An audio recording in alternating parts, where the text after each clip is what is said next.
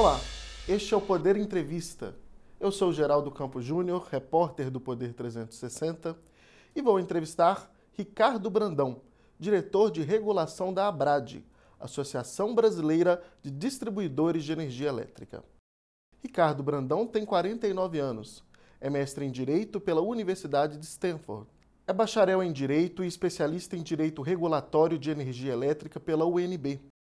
Professor convidado do MBA em Negócios do Setor Elétrico da FGV e de cursos de pós-graduação em Direito Regulatório da UNB, do IDP e do UniCeub. Foi membro do Conselho de Administração da Eletrobras de 2019 a 2021 e assessor especial do ministro de Minas e Energia de 2017 a 2018 no governo Michel Temer. Também foi subprocurador-geral da ANEEL de 2004 a 2010 e procurador-geral da agência de 2012 a 2015.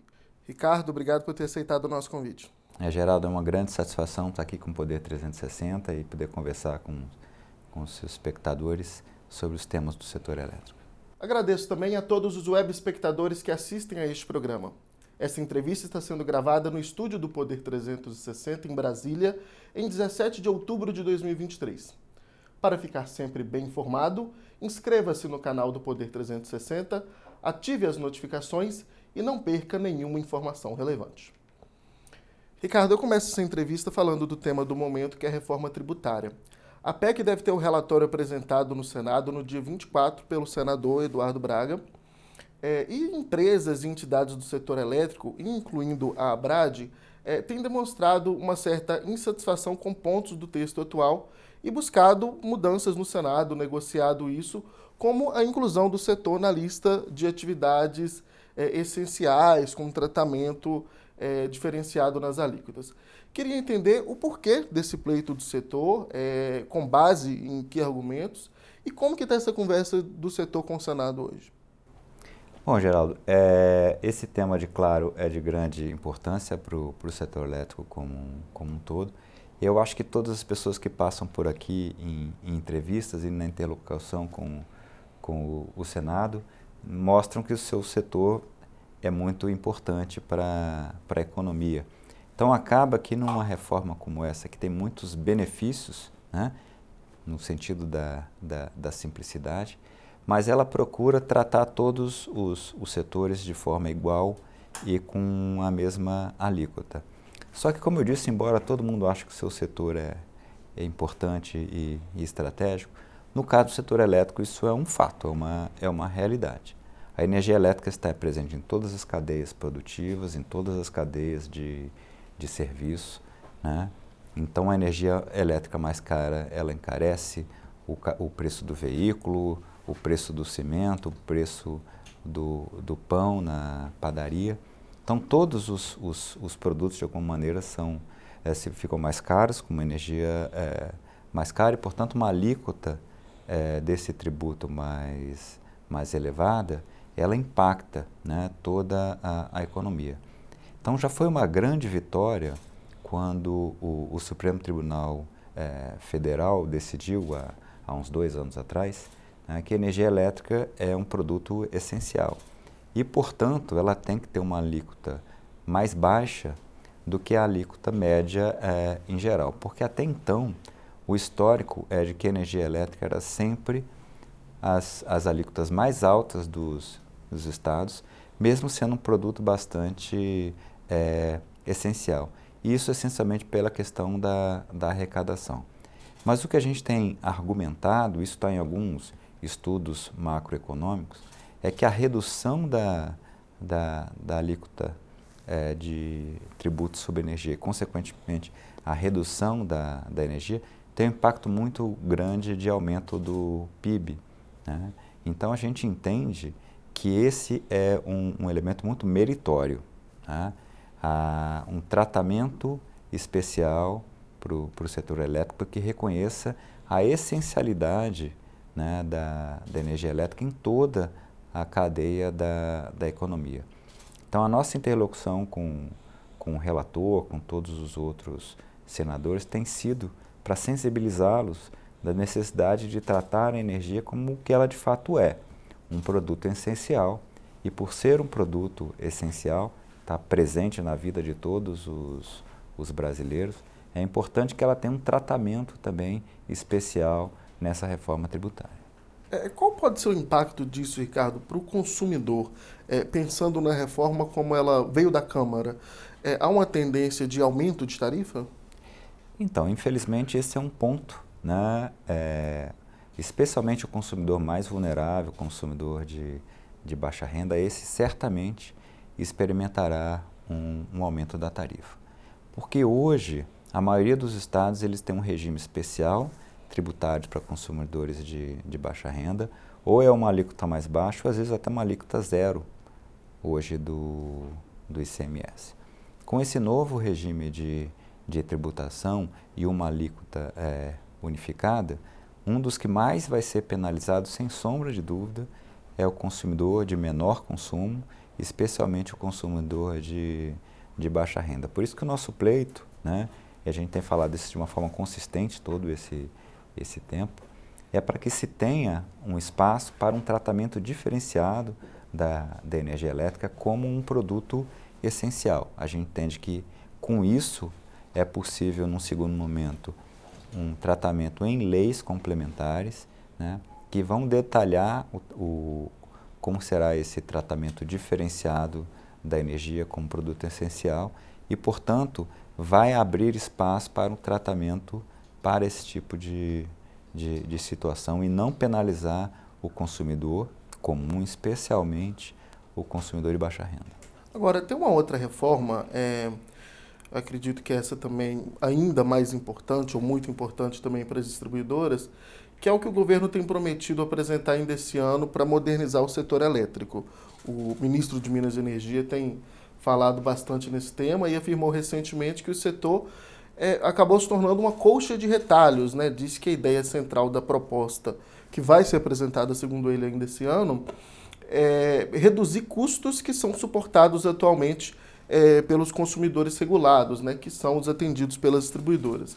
É, eu queria saber o que, que a Brad acha disso, é, se vocês têm participado da, dessa discussão e o que, que vocês defendem do ponto de vista de reforma do setor elétrico. Bom, a gente também tem um, uma postura muito consistente nesse, nesse tema nos últimos anos e a gente tem participado de todos os, os fóruns, interlocução com o Congresso, com o, o, o, o governo. A gente sempre coloca que o foco da modernização tem que ser a redução dessas desigualdades. Hoje, tem um conjunto muito grande de atividades que têm subsídios subsídios que são custeados por todos os, os consumidores, que são subsídios desnecessários.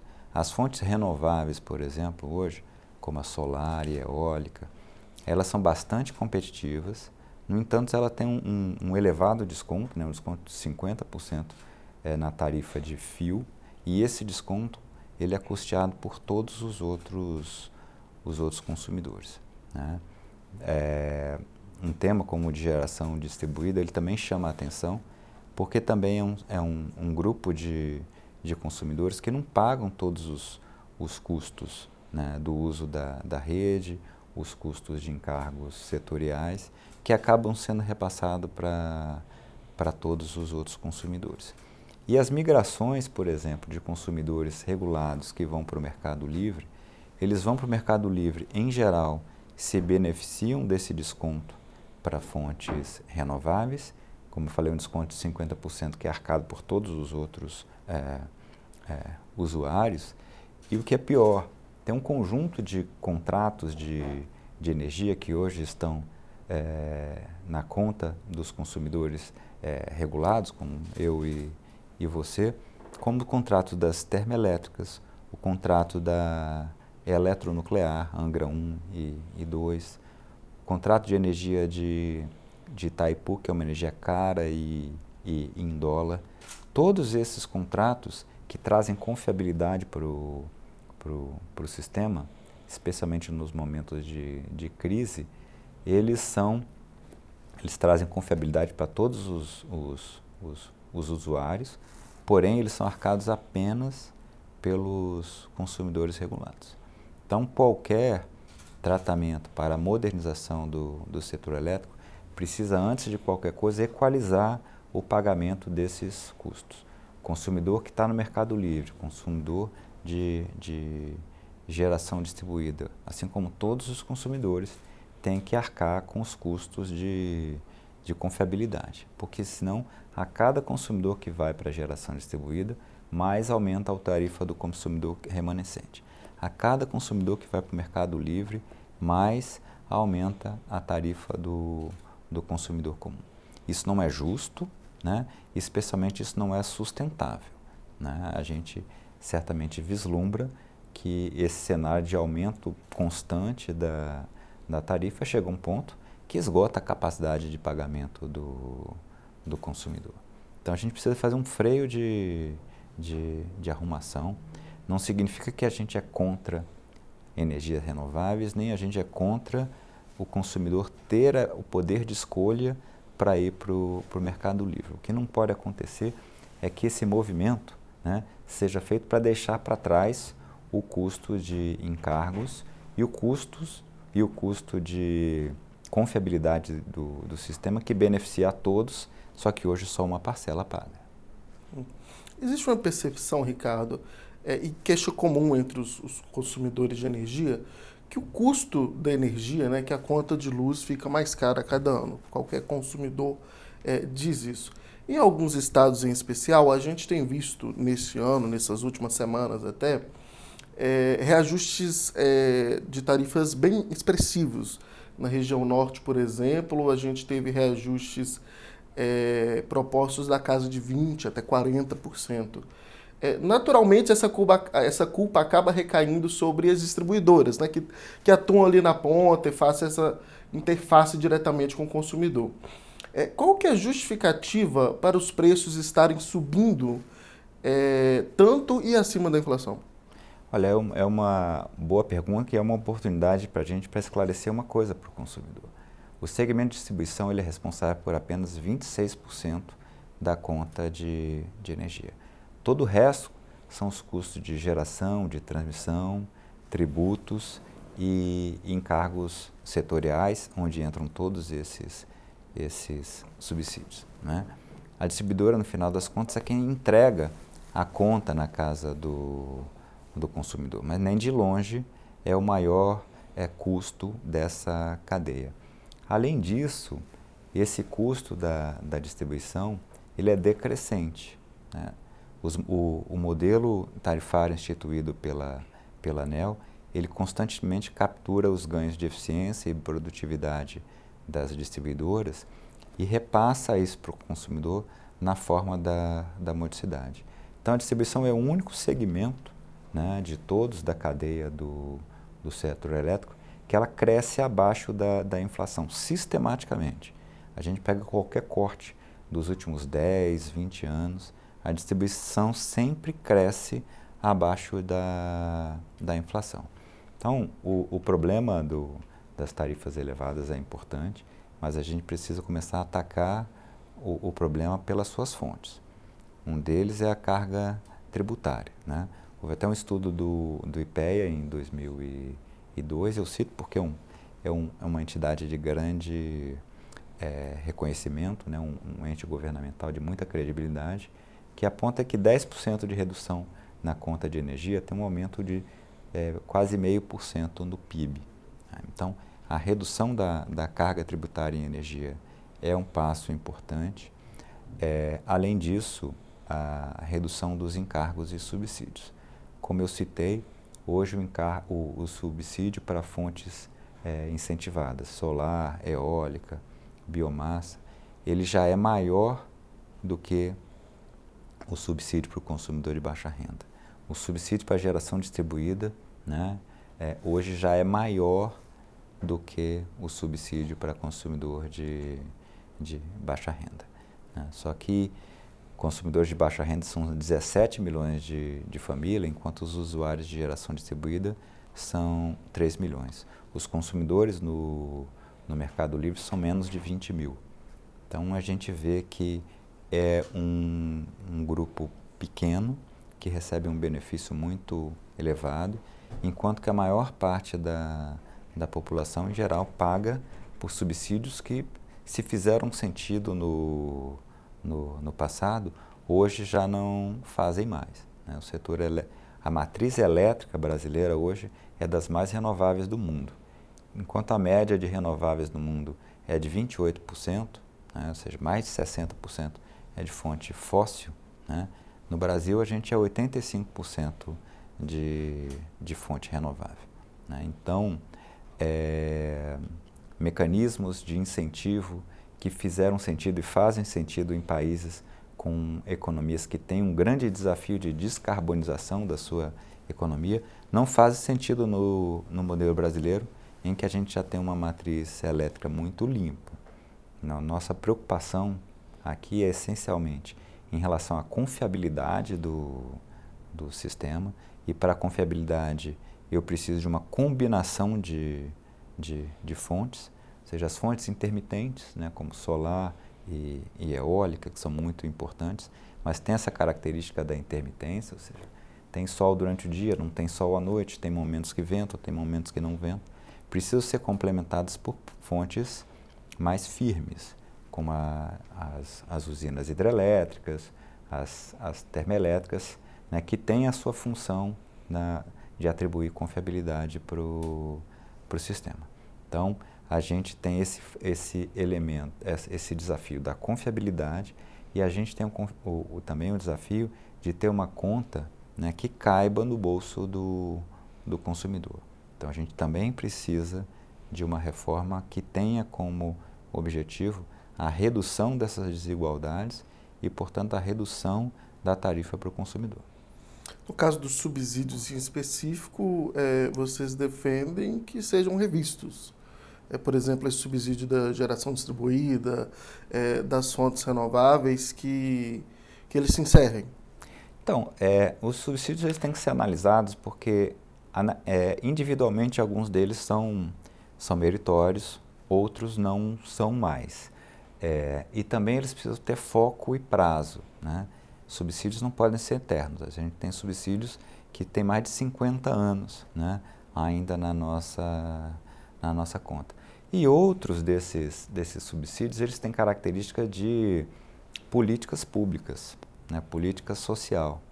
Então, o melhor lugar para se colocar políticas sociais é no Orçamento Geral da União, né? e não na conta de de energia. Né? Então, é, é, importante ter uma análise como um todo desses subsídios. E, principalmente, a gente ter a preocupação de não criar novos subsídios. Né? A gente faz acompanhamento de, de projetos de, de lei no Congresso, tem mais de 800 é, projetos que criam novos subsídios, novas, novas modalidades de desconto. E todos esses, né, embora sejam analisados individualmente, pareça que aquele grupo específico precisa de um, de um, de um desconto, mas o resultado na, na soma é que isso onera a tarifa de todos os consumidores. Então, mais do que criar mecanismos artificiais né, de criação de descontos e subsídios para determinados é, segmentos, a gente tem que ter ações que tragam redução estruturada da conta de energia para todos os usuários. É, Ricardo, eu queria falar um pouco agora de Mercado Livre. É, a partir de 2024 inicia-se uma expansão é, do, do Mercado Livre, né, que só explicando aqui rapidamente, é um modelo em que os consumidores de alta tensão podem deixar a distribuidora local e negociar a compra de energia de outro fornecedor. É, e isso vai ser expandido agora também para consumidores de média tensão, alta e média tensão. É, queria saber o impacto disso para as distribuidoras. É, há uma estimativa do tamanho que essa migração é, possa alcançar a partir dessa, dessa expansão? E, e vocês veem isso como um risco para o modelo de negócio de vocês atual? Então, Gerardo, como a gente tem destacado, a questão não é exatamente o modelo de negócio da, da distribuidora. É que quando se pensa na, em a, a ampliar o poder de escolha do consumidor, se, a ideia é ampliar a competição e, com isso, essa competição reduzir os, os preços. Isso é o que se imagina toda vez que vai pensar na abertura de um, de um mercado, não só o, o mercado de energia. O problema é que a migração hoje do consumidor regulado para o mercado livre não se, vai, se dá em busca de eficiência, se dá em busca de uma fuga né, de, de custos que hoje estão no mercado regulado. Como disse, esse consumidor em geral, ele vai para o mercado livre procurando uma, uma energia que é mais barata, em geral, energia de fonte renovável com um desconto de 50%. E ao migrar para o mercado livre com esse desconto, esse, esse desconto, esse subsídio que ele recebe, ele é pago por todos os outros é, consumidores. E além disso, como eu já destaquei, ele deixa para trás os custos de, de confiabilidade. Ele vai, por exemplo, assinar um, um contrato no Mercado Livre com uma fonte eólica, né, é, com um valor mais barato, mas ele se beneficia da, da confiabilidade das hidrelétricas, das, das termoelétricas, da eletronuclear, mas ele deixa esse custo para o consumidor é, remanescente. E a distribuidora que foi obrigada a comprar contratos é, em leilões com prazo de 30 anos, ela fica com essa sobra de energia que é o que a gente chama de sobrecontratação. E esse consumidor remanescente ele é penalizado duplamente. Primeiro ocorre a sobrecontratação, seja, essa sobra de, de energia da, da distribuidora, ela é tratada como uma sobrecontratação involuntária, porque isso não se deu por nenhuma falha da, da, da distribuidora, e sim por um movimento de migração desses consumidores. E essa sobrecontratação involuntária, ela impacta a tarifa do consumidor que, que fica, porque ela é uma energia mais, mais cara. Né?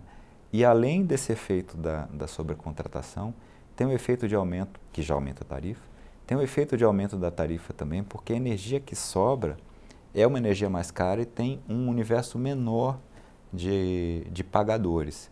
Então, o consumidor remanescente ele é penalizado duplamente. O que a gente defende não é proibir o consumidor de migrar para o mercado livre, mas sim que tem um tratamento para que esses custos da, da sobrecontratação né, e também os custos de, de confiabilidade, eles sejam repartidos por todos os, os usuários, não só do mercado regulado, mas também os, os usuários do, do mercado livre. Com isso, a gente acha que tem um movimento mais orgânico, mais natural, e a gente cessa né, é, esse ciclo em que cada migração para o mercado livre aumenta a tarifa de quem, de quem fica para trás. A gente acha que é perfeitamente possível a gente conciliar esses dois é, objetivos, desde que a gente reduza essas distorções. Na medida que eu reduzo, elimino essas, essas distorções, a gente pode até num, num, num segundo momento partir para a abertura do, do mercado de, de baixa tensão.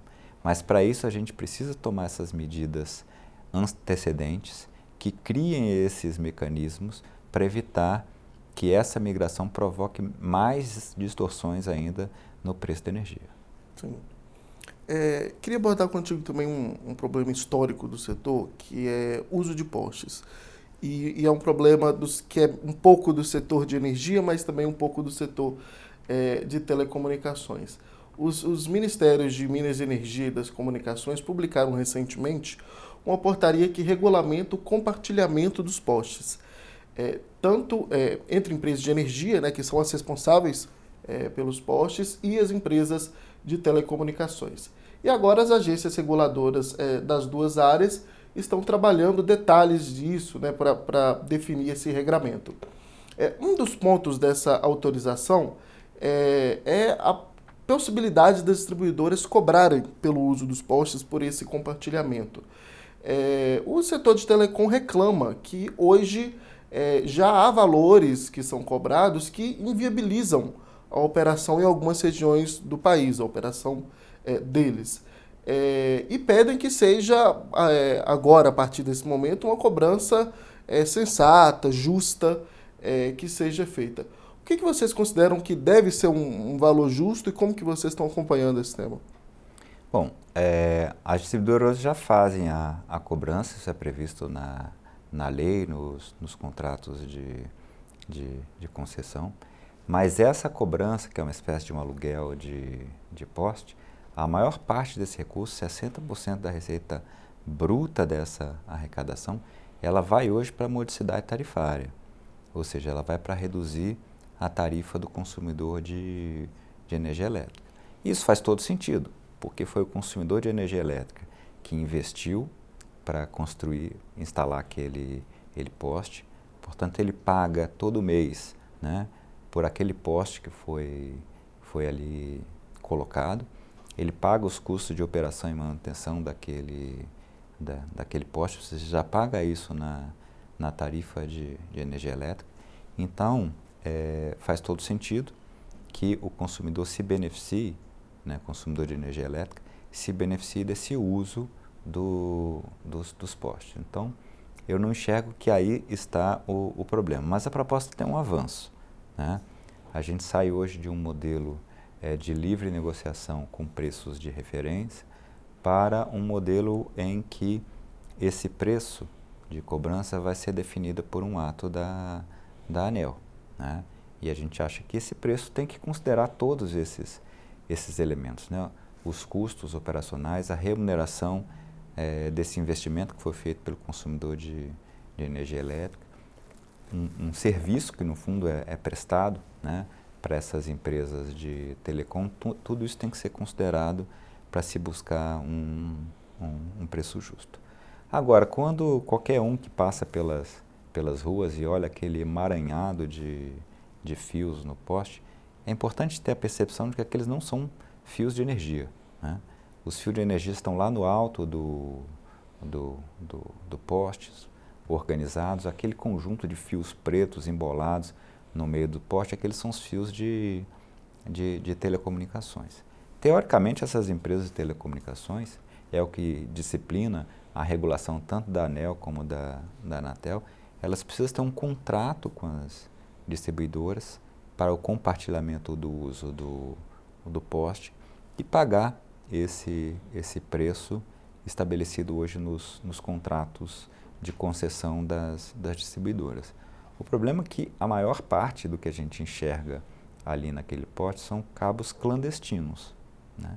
Então, são empresas de telecom que simplesmente lançam os seus cabos ali no porte sem procurar a distribuidora, sem pagar e que cria primeiro um problema de competição no setor de telecom.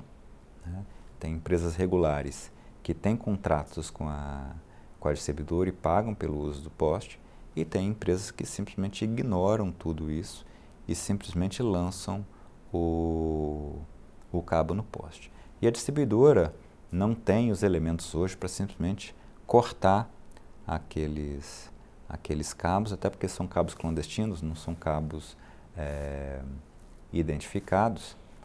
E, e você hoje um usuário que quiser procurar uma empresa de internet para a sua casa, você não vai ter onde é, identificar quais são os, os, usuários regulares que pagam é, o uso dos, dos postes e quais são aqueles que simplesmente lançam um, cabos clandestinos. Então é um problema de, de competição no setor de, de telecom. Mas isso também é um problema de segurança. Né? Todo mundo deve ter uma experiência em casa de passar no, na, na rua e ver um, um, um fio, um fio baixo, um fio é, caído, né? com risco para transeuntes, risco para quem passa ali de, de bicicleta, de, de, de, moto. Então é importante que essa proposta das, das agências, elas enfrentem o problema da, da clandestinidade, porque essa no fundo é a raiz do, do, do problema. Né? Não basta a gente migrar para um modelo de regularização de postes e um preço regulado se eu continuar tendo um conjunto grande de usuários, de empresas de telecom que ignoram toda essa regulação e simplesmente continuam pagando, é, passando os seus cabos clandestinamente. É importante que tenha repercussão jurídica. Né? Esse, o, essa empresa de, de telecom né, que tem o seu, seu cabo é, clandestino, né, que ela tem algum tipo de penalização pela utilização desse, desse cabo clandestino. Senão ela vai continuar tendo incentivo a não pagar o preço, seja qual for o preço definido pela, pela regulação das, das agências, ela vai continuar tendo incentivo de não pagar preço algum e simplesmente lançar um, um, um cabo clandestinamente. Então, é importante que tenha atuação de fiscalização, especialmente da, da, da Anatel, e que essa situação de, de clandestinidade tenha consequências, porque só assim a gente inibe esse comportamento é, à margem da, da lei e da, da regulação por parte dessas empresas é, de telecom. Sim. É, Ricardo, encaminhando para o final da, da, nossa entrevista, eu não poderia deixar de abordar é, um tema que está bem atual no setor, que é a renovação das concessões das distribuidoras de energia elétrica. De 2025 a 2031, serão 20 contratos de distribuidoras é, que foram privatizadas lá no governo Fernando Henrique, que chegam ao fim agora. O governo atual, o governo Lula, apresentou recentemente uma proposta para o TCU, é, prevendo né, é, as diretrizes para fazer as prorrogações dos contratos segundo critérios técnicos, é, como qualidade de atendimento, sem cobrar é, outorga, é, mas exigindo é, contrapartidas sociais das distribuidoras. É, qual que é a avaliação da Abrad dessa proposta que foi feita pelo governo? Ela atende às expectativas? Então, nossa avaliação em relação à proposta é positiva, porque ela reconhece que a prorrogação dos contratos de concessão por mais 30 anos ela é vantajosa para a sociedade e para o consumidor. O modelo de regulação é, por incentivos, que a gente já tem desde 1995, ele entrega é, um, uma, um, compartilhamento dos ganhos de eficiência e produtividade das distribuidoras com o consumidor. Por isso que o segmento de distribuição é o único que cresce abaixo da, da inflação. A gente teve um processo de prorrogação de concessões em 2015, que teve uma modernização do, do, do contrato e ele até entrega mais rapidamente né, essas melhorias de, de qualidade e de sustentabilidade econômica financeira. Como eu digo, não, não é só a redução da, da tarifa.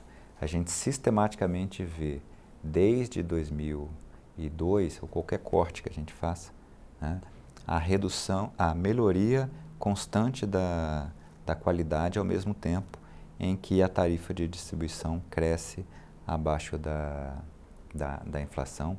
E não é só a, a qualidade, a gente vê a satisfação do, do consumidor aumentando e também um índice de, de reclamações procedentes em queda durante todo esse, esse período.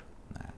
Então, é importante também a, a prorrogação das, das, das concessões, porque sinaliza que a manutenção da regra e a estabilidade né, reduz no, no longo prazo os custos de, de capital e, e, fazem com que as distribuidoras continuem com seu ritmo atual de investimento, que é acima de 20 bilhões de reais por ano.